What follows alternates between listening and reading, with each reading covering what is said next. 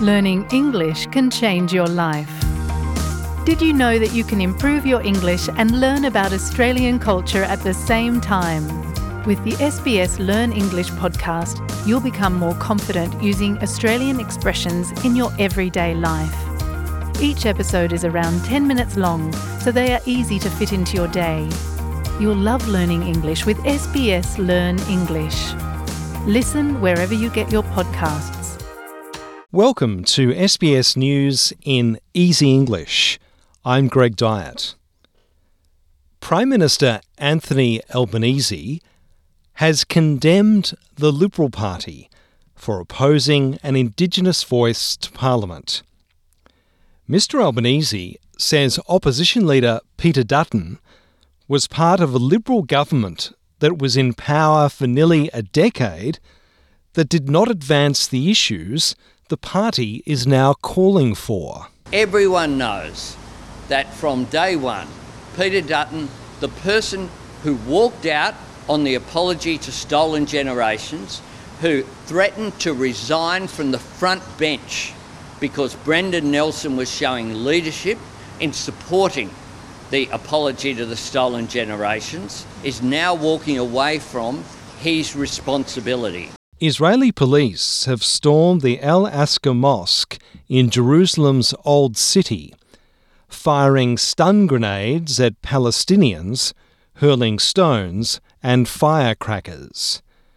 Palestinian militants in Gaza have responded with rocket fire on southern Israel, prompting repeated Israeli airstrikes. New research has found that the telecommunications industry has overtaken social media as the most distrusted industry in Australia. Market research company Roy Morgan surveyed twenty-five thousand Australians to determine levels of trust and distrust of about one thousand brands across twenty-six industries.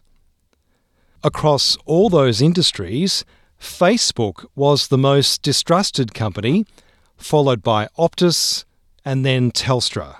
The Albanese government is working with First Nations communities to construct a five million dollars plan to guide the protection of the endangered Greater Bilby, the rabbit-like native animal once inhabited two-thirds of Australia.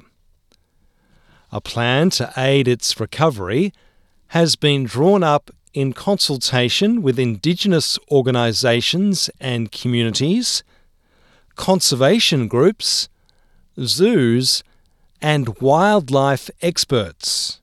Federal Environment Minister Tanya Plibersek says First Nations people have a big role to play in rebuilding Bilby populations.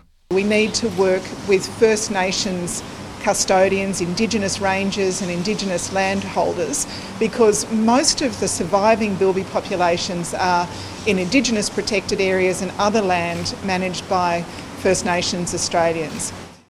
COVID nineteen was the third leading cause of death among Australians in twenty twenty-two. New figures show over twenty thousand more people died last year than would have if there was no pandemic. Australia recorded ten thousand three hundred deaths directly attributed to COVID nineteen last year, compared to fourteen hundred the year before. New South Wales Premier Chris Minns says controversial phone app TikTok will be banned on government devices across the state over cybersecurity concerns.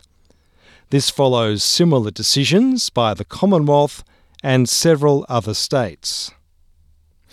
And former Italian Prime Minister Silvio Berlusconi is in hospital, with reports from the country saying he is in intensive care. The eighty-six-year-old is being treated at a hospital in Milan. I'm Greg Dyett, and that's S B S News in Easy English.